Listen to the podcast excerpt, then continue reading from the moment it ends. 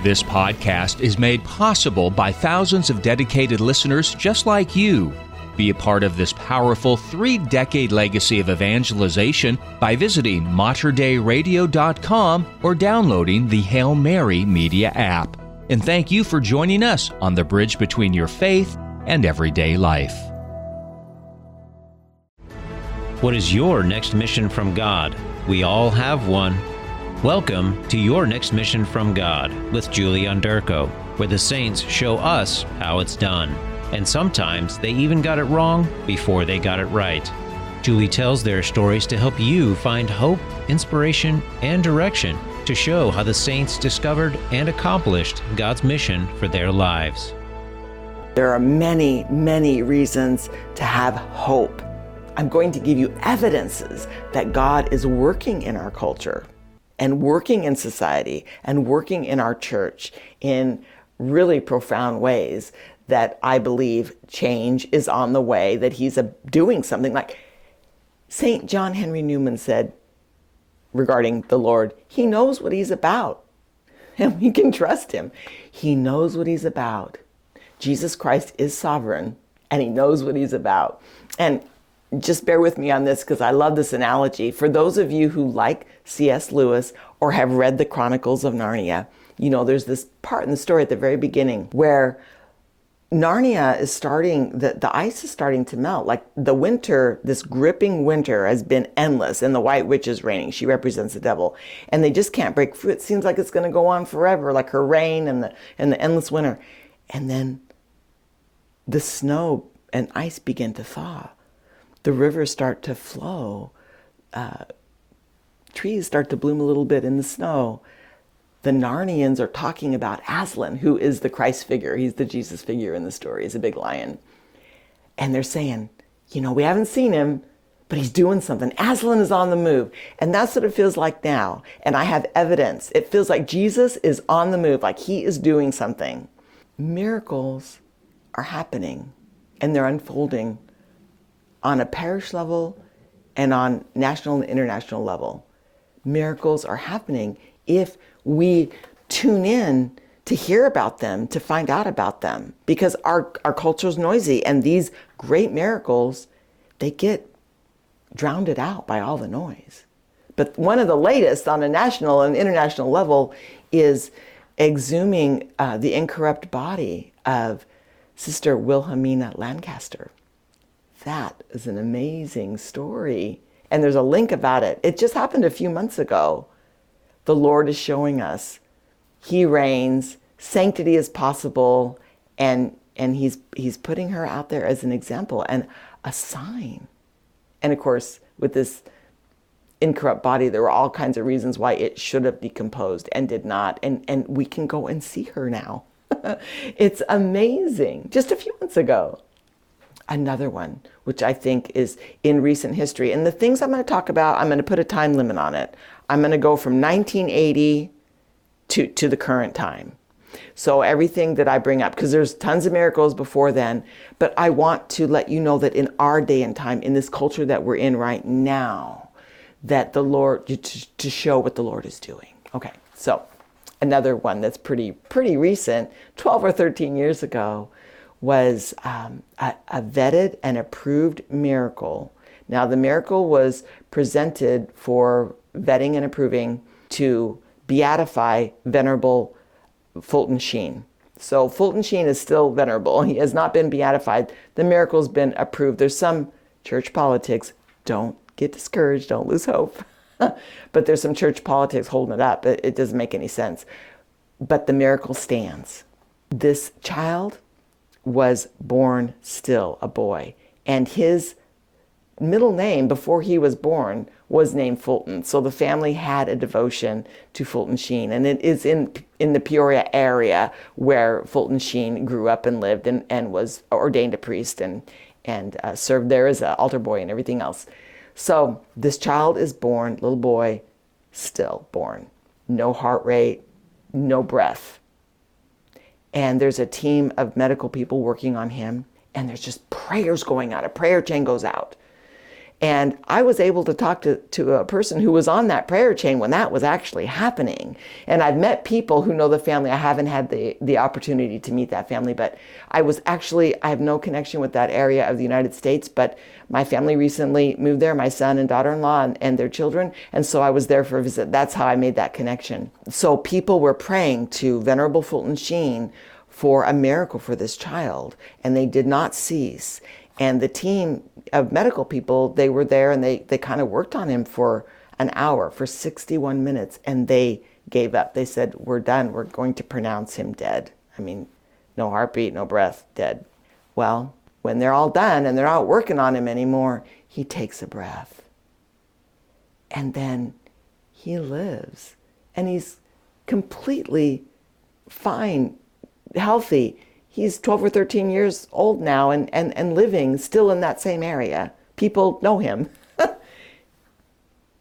that much time without oxygen to your brain and no brain damage, that is amazing. And so, you know, these miracles and things like like we need to, to be in tune to Catholic radio, Catholic cable shows, uh, Catholic podcasts. We need to be getting into there because the secular news is going to feed us things that take away our hope and not let us see how God is working. So I would encourage you, even in, in your at your parish level, if you're having a healing retreat, if it, there's things going on on a parish level where people will share their stories.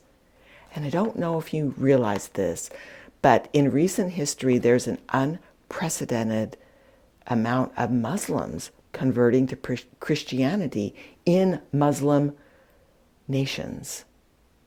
And so they do this at great risk. And why would they? They can't turn on Catholic answers or, or be exposed to Christianity the way we would. You know, I was a, a, coordinator for RCIA for seven years at a couple different parishes. You would be surprised how many people convert because of Catholic radio or, or some kind of a thing like that, like some sort of a media platform, a, a YouTube video or something. And they, they learn about the truth and it's compelling. This isn't going to happen to, to Muslims in Muslim nations. So how has it been happening? Again, just like I, just like the analogy of, of Aslan's on the move in the Narnia show or the Narnia books, Jesus is doing something. A quarter of them who agree to an interview, and that's usually after they've immigrated to the United States or a free country, they will say that they had a mystical experience, a dream, a locution, or a vision. That's some pretty hefty stuff. A quarter of them who agree to an interview. So their situation is so dire, they have no way of conversion. So Jesus and Mary are, are going in there and they're converting them. And we know it's real because it's at great risk to their life. It's a hard road. And even in those Muslim countries, if there are community of, of Christians, those pastors and bishops are reluctant to receive those Muslims into their church, to, to baptize them and make them part of the flock because of the danger of a Muslim joining a Christian community that puts the whole Christian community at risk. So that's phenomenal that they are becoming Christian despite the risk. That shows that the Lord is really working and is really doing something in our day and time. There's another statistic that I, am just going to carve out a 32 year period because I've got the data for the 32 year period, and of course, it's in the show notes. But from 1980 to 2012, the Catholic Church in Africa grew 283%. That is unprecedented. That is profound. It's amazing. And so, in that same time period, worldwide, the Catholic Church grew 57%. We don't see that here in the Western world. You know, I, I live in, in Oregon in the United States.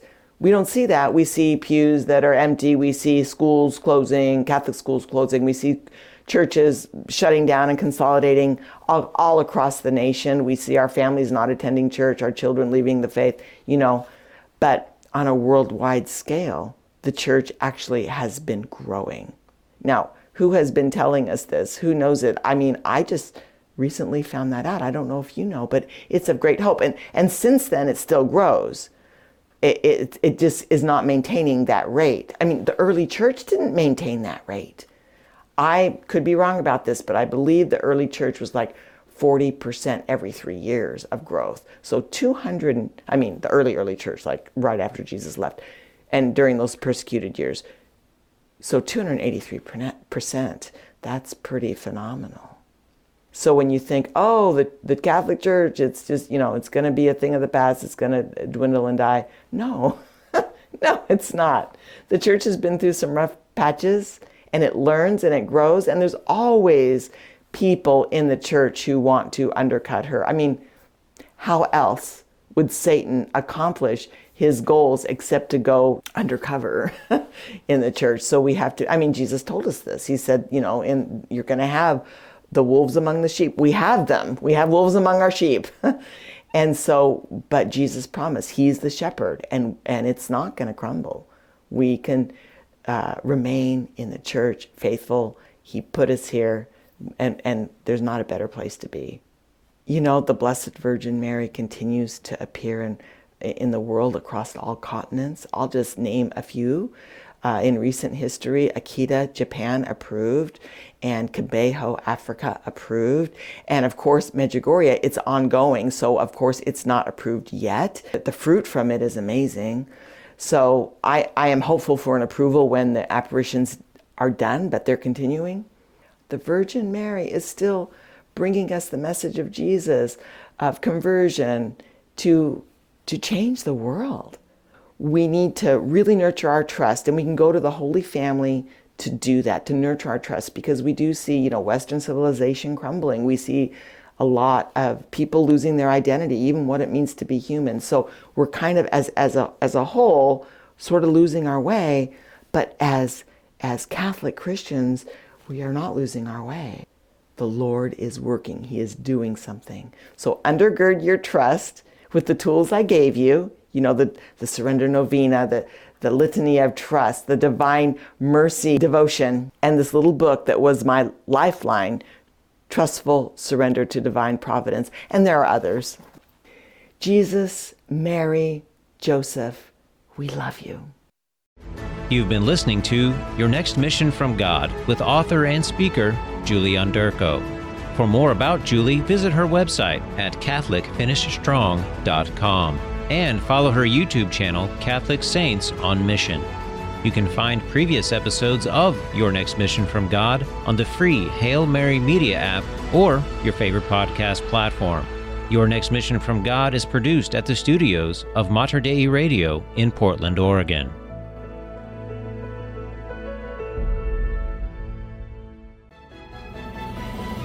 If you enjoyed this podcast, please consider sharing it with a friend.